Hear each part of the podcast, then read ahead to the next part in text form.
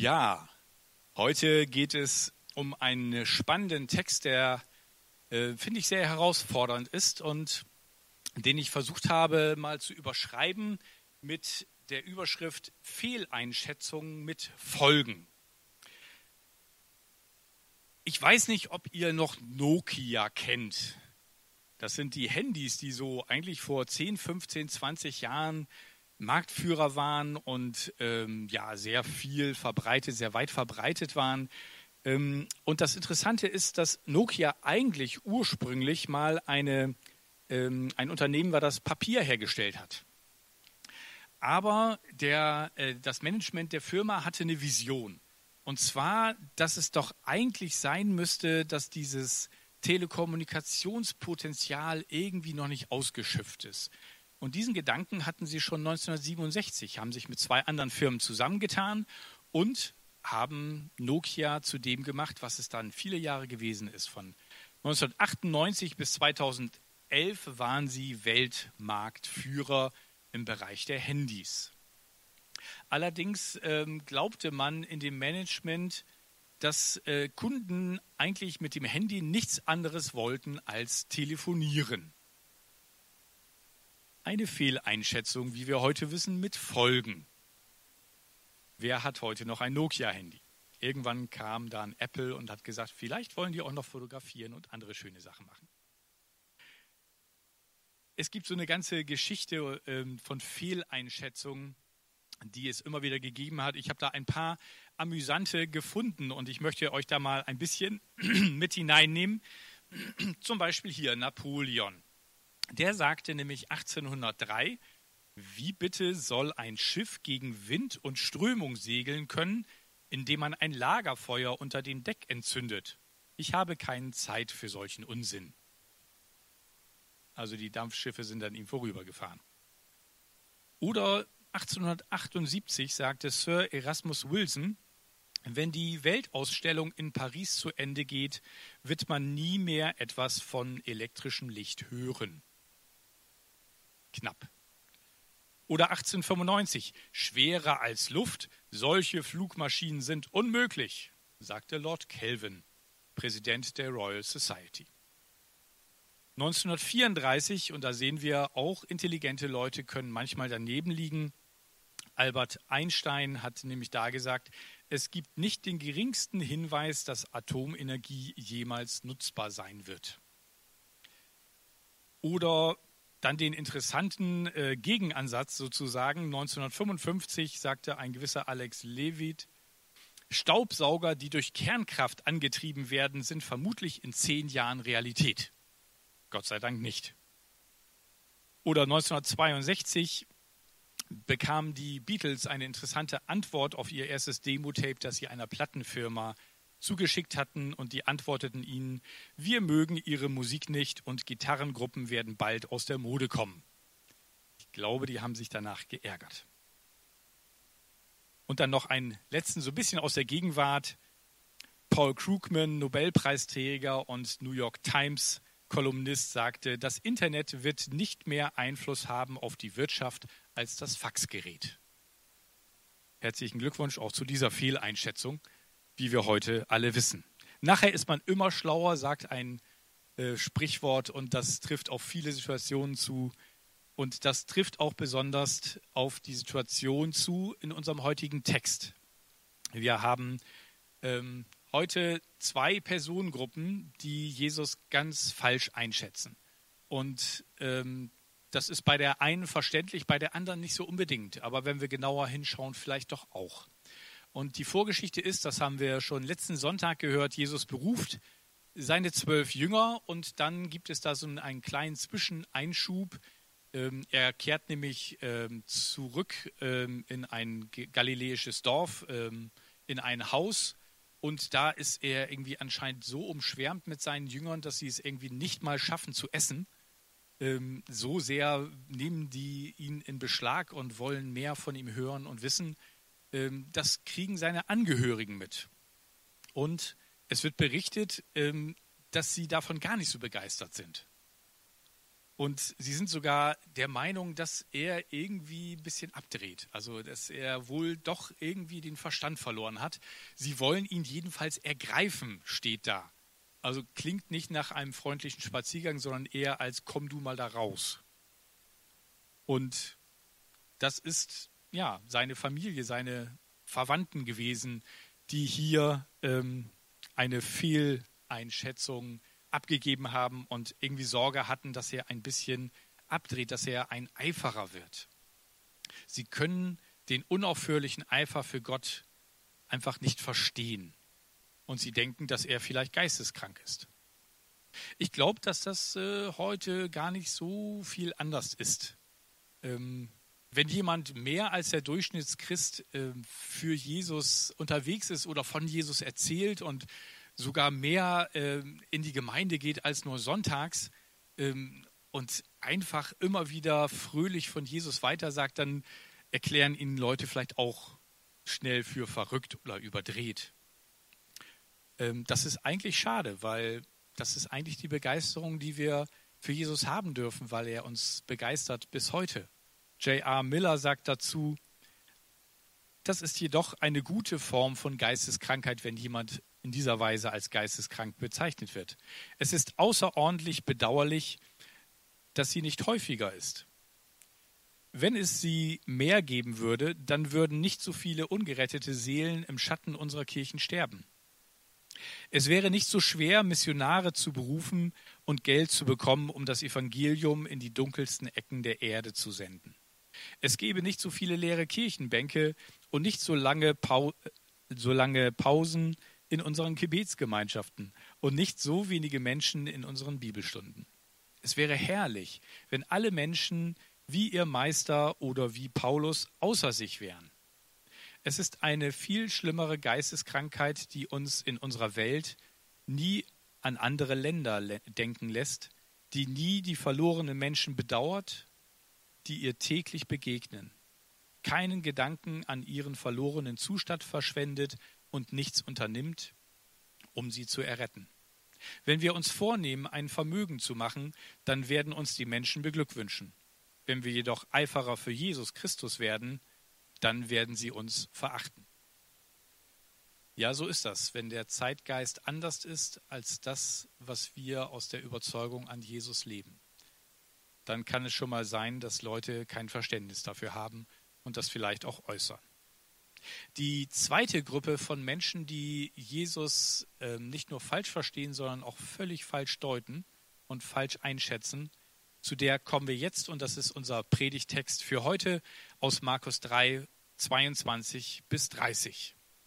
Und da heißt es, doch die Schriftgelehrten, die aus Jerusalem gekommen waren, erklärten, er ist vom Satan, dem Obersten der Dämonen besessen. Da er, daher hat er die Macht, Dämonen auszutreiben. Jesus aber rief sie zu sich und erzählte ihnen folgendes Gleichnis. Wie kann denn der Satan den Satan austreiben? fragte er. Ein Königreich, das mit sich selbst im Krieg liegt, wird fallen. Ein Haus, das in sich selbst zerstritten ist, wird untergehen. Und wenn der Satan gegen sich selbst kämpft, wie kann er dann bestehen? Er würde niemals überleben. Lass es mich euch so erklären. Man kann nicht in das Haus eines starken Mannes eindringen und ihn berauben, ohne ihn zuerst zu fesseln. Erst dann kann man sein Haus ausrauben. Ich versichere euch, jede Sünde kann dem Menschen vergeben werden und auch jede Gotteslästerung. Wer aber gegen den Heiligen Geist lästert, dem wird niemals vergeben werden. Diese Sünde währt ewig. Das sagte er zu ihnen, weil sie behaupteten, er habe einen bösen Geist. Also die Schriftgelehrten, die hielten Jesus nicht nur für geisteskrank. Sie klagten ihn an, die Dämonen durch die Macht des Belzebubs, des Obersten der Dämonen, auszutreiben. Belzebub bedeutet wörtlich Herr der Schmeißfliegen oder Herr des Schmutzes. Das war eine ernste und bösartige und gotteslästerliche Aussage. Blasphemie würden wir heute sagen zu Deutsch Gotteslästerung. Blasphemie hat immer den Sinn, etwas wissentlich schlecht zu machen. Eigentlich hätten die Pharisäer ja es besser wissen müssen. Denn sie kannten das Alte Testament, sie kannten die Propheten, sie kannten die Prophezeiungen, dass es einen Messias geben würde, auch was er tun würde. Und sie hätten Jesus erkennen können. Aber trotzdem schreiben sie sein Wirken dem Teufel zu und nicht Gott. Sie hätten Gott ehren und loben müssen und sie tun das Gegenteil. Eine Fehleinschätzung mit Folgen. Denn andere Menschen zögerten dadurch auch, Jesus zu vertrauen. Bisher waren doch die Schriftgelehrten immer diejenigen, die Orientierung vorgegeben haben, die Richtung, die Werte vermittelt haben. Und die sagen jetzt, der Jesus ist vielleicht von der anderen Seite. Das hat Menschen abgehalten, Jesus zu vertrauen. Oder zumindest haben sie länger gebraucht, weil sie verwirrt waren. Aber ihre Fehleinschätzung hatte natürlich auch Konsequenzen für sie selber. Sie vertrauten Jesus selbst nicht. Und mit jedem Misstrauen, das sie aussprachen, wurde die Mauer des Misstrauens höher um einen Stein. Und am Ende war die Mauer zwischen ihnen und Jesus so groß, dass sie es für unmöglich empfanden, ihm wirklich zu vertrauen oder auch nur ansatzweise an irgendeiner Stelle ihm zu glauben. Und es führte letztendlich dazu, dass ihr Misstrauen so sehr wuchs, dass sie ihn beseitigen wollten und am Schluss auch beseitigt haben. Was hinderte sie? Es war Stolz und Sturheit. Stolz, nicht zugeben zu wollen, dass sie mit einer frühen Einschätzung falsch gelegen hatten und Sturheit an der Stelle nicht von der Meinung abzuweichen, die sie einmal gefasst hatten. Hast du auch schon mal etwas oder jemanden falsch eingeschätzt? Also, ich muss sagen, ich schon. Einmal. Da gab es so einige Sachen, die ich beim Überlegen, ob mir dazu was einfällt, eingefallen sind. Also zum Beispiel in jungen Jahren bin ich mal sehr lange aufgewiesen und dachte, dass man nach 24 Stunden Wachsein immer noch sicher Auto fahren kann. War keine gute Idee. Hab dann auch meinen schönen Kiefer an die Leitplanke gesetzt. Gott sei Dank war da eine, ähm, weil ich tatsächlich eingeschlafen bin. Gott sei Dank hat er mich bewahrt in dieser dummen Einschätzung. Natürlich weiß ich es heute besser. Oder Stefan, einer meiner besten Freunde, den hatte ich anfänglich als einen oberflächlichen Typ gesehen, der irgendwie über alles lacht und nicht wirklich tiefgehende Gedanken hat. Merkwürdig, was für Vorurteile einen abhalten können, sich auf Menschen einzulassen. Aber Gott hatte da eine bessere Idee und wir sind richtig gute Freunde bis heute. Und es ist gut, wenn man Fehleinschätzungen auch revidiert. Oder auch andere Dinge wie theologische Bewertungen von Sachen. Ich dachte früher immer, Taufe, das ist was für die Baptisten. Die können sich groß taufen lassen und das ist in Ordnung und irgendwie sind sie ja auch ganz nett und lieb.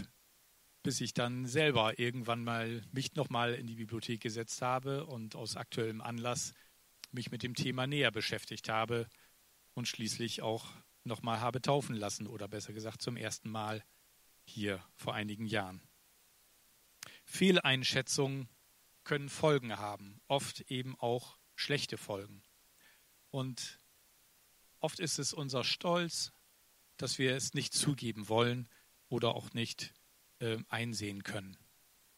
Und ich möchte dich heute einladen, dass du die Ursachen genauer anguckst, warum du vielleicht an bestimmten Urteilen oder Einschätzungen bei dir selber gegenüber Personen oder auch gegenüber dem christlichen Glauben ähm, immer noch festhältst.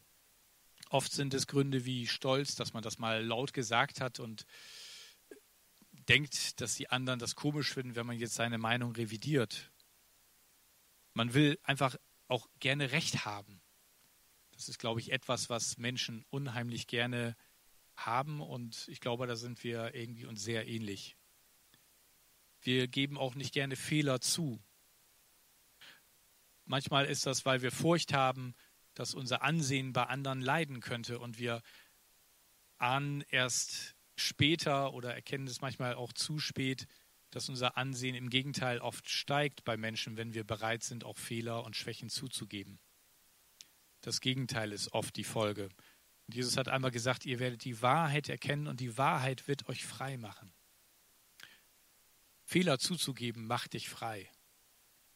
Du musst nicht mehr da krampfhaft daran festhalten, dass deine Meinung immer noch gilt, auch wenn du selber schon ahnst, dass sie falsch ist. Du kannst das loslassen. Und glaub mir, du wirst selber frei sein. Du darfst auch über deine Fehler und Schwächen lachen. Du darfst um Vergebung bitten. Und auch das wird Beziehung wiederherstellen, ob zu anderen Menschen oder auch zu Gott. Und darum möchte ich dich einladen, werde frei. Leg deine Sorgen und deine Fehleinschätzungen nieder am Kreuz. Lass sie los. Und du musst nicht mehr auf dem Weg deiner Fehleinschätzung weitergehen. Empfange Vergebung und erlebe Annahme. Du darfst so sein, wie du bist. Und in diesem schönen Lied, alten Lied von Manfred Siebald heißt es in der letzten Strophe, Jesus, bei dir muss ich nicht bleiben, wie ich bin. Ich kann zwar zu dir so kommen, wie ich bin, aber ich muss nicht so bleiben. Das ist ein sehr befreiender Gedanke. Und ich möchte dich einladen, dass du Dinge in deinem Leben identifizierst und loslässt, wo du mit ehrlichem Herz und im Gebet vor Gott sagen musst, das ist eine falsche Einschätzung, die ich gegenüber einer Person oder gegenüber einer Meinung mal hatte, aber die ich eigentlich loslassen sollte und auch um Vergebung bitten sollte. Wisst ihr, es ist total befreiend, wenn man an der Stelle loslässt. Es gibt diesen netten Witz von einem Atheisten, der eines Sonntags morgens tatsächlich in der Kirche zu finden war. Und das ganze Dorf wusste eigentlich, dass er nicht an Gott glaubt. Und etwas erstaunt fragte ihn dann sein Sitznachbar, entschuldigen Sie, Herr Müller, aber äh, eigentlich sind Sie doch Atheist. Äh, warum sind Sie dann hier in der Kirche im Gottesdienst? Sagt er, weiß ich, ob ich recht habe? Diese fröhliche sich selbst Hinterfragung an der Stelle wünsche ich euch. Einfach auch mal loszulassen und zu sagen, kann auch sein, dass ich doch falsch gelegen habe. Und gerade für Beziehungen, ob Freundschaften oder auch in der Ehe, ist es so wichtig, dass wir bereit sind, auch einfach mal loszulassen und zu sagen, Schatz, tut mir leid, ich wollte es nicht zugeben, aber ich hatte einfach Unrecht oder ich habe das falsch eingeschätzt oder ich habe mich einfach im Ton vergriffen. Ähm, das ist so befreiend und führt zueinander. Es ist ganz wichtig, dass wir das immer wieder lernen und einüben und uns dafür nicht zu schade sind. Aber vielleicht geht es dir auch mit dem Glauben an Jesus so. Vielleicht hast du Gründe, wie du denkst, gut begründete Gedanken, die dich davon abhalten, dich ganz auf Jesus einzulassen, auf das, was er sagt. Vielleicht sagt dir dein Verstand, das kann doch alles nicht wahr sein. Vielleicht hast du auch schlechte Erfahrungen mit anderen Christen gemacht und sagst dir, nee, wenn die das schon nicht irgendwie hinkriegen, dann kann an der Sache auch nichts dran sein. Vielleicht willst du aber auch irgendetwas an deinem Lebensstil nicht aufgeben und sagst dir, ah, wenn ich jetzt auf mich auf die Sache mit Gott einlasse, dann müsste ich vielleicht mein Verhalten ändern oder diese oder jene Sache nicht mehr machen und das möchte ich nicht. Vielleicht denkst du aber auch, wie viele Menschen, also wenn man Christ wird, da muss man total ernst sein und dann hört echt aller Spaß auf und ach, so ein freudloses Leben, das liegt mir einfach nicht so. Hey, das erste Wunder, das Jesus getan hat, war 600 Liter Wasser zu Wein zu machen, damit die Hochzeitsparty weitergehen kann. Das war ein Zeichen dafür, dass er sagt, hey, es ist Grund zur Freude, dass ich hier bin. Und es ist auch heute noch Grund zur Freude, wenn du Jesus begegnest. Weißt du, er nimmt dir deine Lasten ab. Und er schenkt dir Freude, die du vorher noch nicht gekannt hast. Ja, es wird auch weiterhin Schwierigkeiten in deinem Leben geben. Aber du hast dann jemand an deiner Seite, der die Probleme lösen kann, bei denen du nicht weiter weißt. Und darum möchte ich dich einladen. dass du Jesus die Dinge bringst im Gebet, die dich belasten, wo du nicht weiterkommst, wo du dir Sorgen machst, vielleicht jetzt gerade in dieser Zeit, vielleicht gerade in dieser Zeit, wo du nicht weißt, wie geht es weiter mit meiner Arbeitsstelle, wie geht es weiter mit meiner Gesundheit oder mit einem Bekannten, der erkrankt ist. Jesus lädt dich ein, ihm ganz zu vertrauen. In jeder Situation, aber auch dein Leben ihm in die Hand zu geben. Er ist es wert und er wird sich des Vertrauens würdig erweisen, weil er das Leben ist, weil er der Weg ist, weil er seine Liebe bewiesen hat, indem er am Kreuz für dich gestorben ist. Und ich möchte dich einladen, jetzt in der Stille Dinge ihm zu bringen, Sorgen, Fragen, die dich beschäftigen oder auch einfach einen ganz neuen Anfang mit Jesus zu machen. Ich gebe da einen Moment der Stille und dann werde ich mit einem Gebet abschließen, dass du vielleicht mitbeten möchtest oder zu dem du einfach Amen sagen kannst. Bring in der Stille, was dich beschäftigt und was du Jesus bringen möchtest.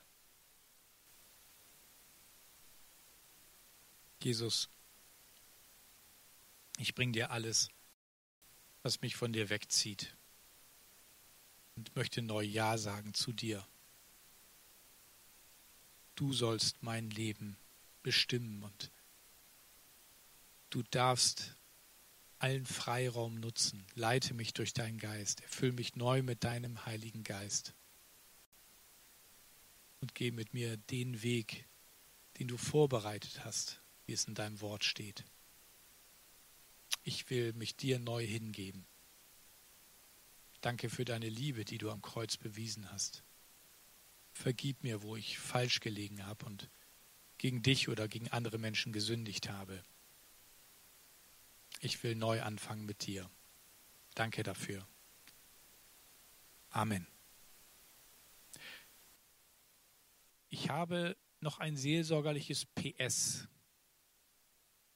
auch wenn vielleicht manche jetzt schon denken, die Predigt wäre zu Ende. Es gibt nämlich noch ein, zwei Verse am Ende unseres Abschnitts, wo ich weiß, dass manche Leute sich da Sorgen machen. Und das ist der Vers 29 und 30. Da heißt es, wer aber gegen den Heiligen Geist lästert, dem wird niemals vergeben werden. Diese Sünde währt ewig.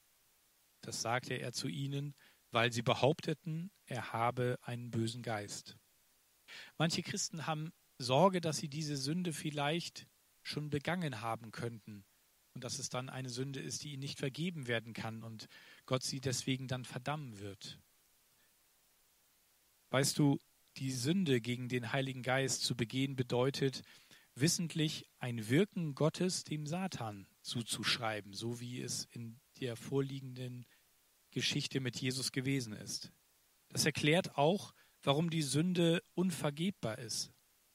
Man muss schon weit von Gott entfernt sein, um, ein, um seine übernatürlichen guten Taten dem Teufel zuzuschreiben. Buße hat immer etwas mit Einsehen und mit Zerbruch zu tun. Wenn jemand so weit von Jesus entfernt ist, dass er das Wirken des Heiligen Geistes zwar noch erkennt, aber es nicht Jesus, sondern dem Teufel zuschreibt, da muss man schon von ausgehen, dass er ein sehr hartes Herz hat und nicht mehr bereit ist, Buße zu tun.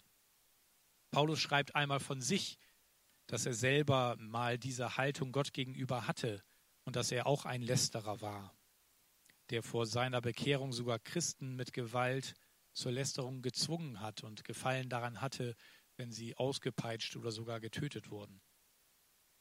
Trotzdem ist ihm vergeben worden. Die Sünde gegen den Heiligen Geist wird nicht deshalb nicht vergeben, weil Gott sie nicht vergeben will, sondern weil der Mensch keine Vergebung mehr sucht. Wenn selbst ein Wunder ihn nicht mehr erreicht, wie soll Gott ihn dann erreichen? Leider machen wir auch heute noch die Erfahrung, die Jesus gemacht hat. Die Haltung der Menschen Gott gegenüber ist so verhärtet, dass sie Gottes Wirken wegrationalisieren und anderen Faktoren zuschreiben. Natürlich würde heute niemand mehr sagen, dass ein Wirken Gottes vom Teufel ist. Dazu sind wir natürlich viel zu aufgeklärt und wissen angeblich, dass es keinen Teufel mehr gibt. Heute sehen die Erklärungen anders aus. wirken aber ebenso absurd. Wir reden dann von Selbstheilungskräften, von Einbildung, Zufall, kosmische Strahlung. Selbst Aliens und anderer Unsinn wird ins Feld geführt, um nicht die einzige Erklärung zuzulassen, die wirklich logisch und wahr ist, nämlich Gott wirkt heute noch genauso wie damals. Und noch ein abschließender Satz dazu.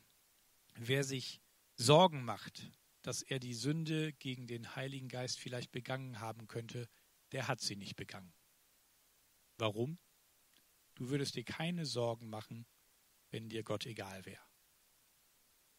Und mit diesen Worten möchte ich mich für heute verabschieden und wünsche, dass ihr ganz im Herzen tief wisst, Gott ist für euch und er liebt euch von ganzem Herzen. Amen.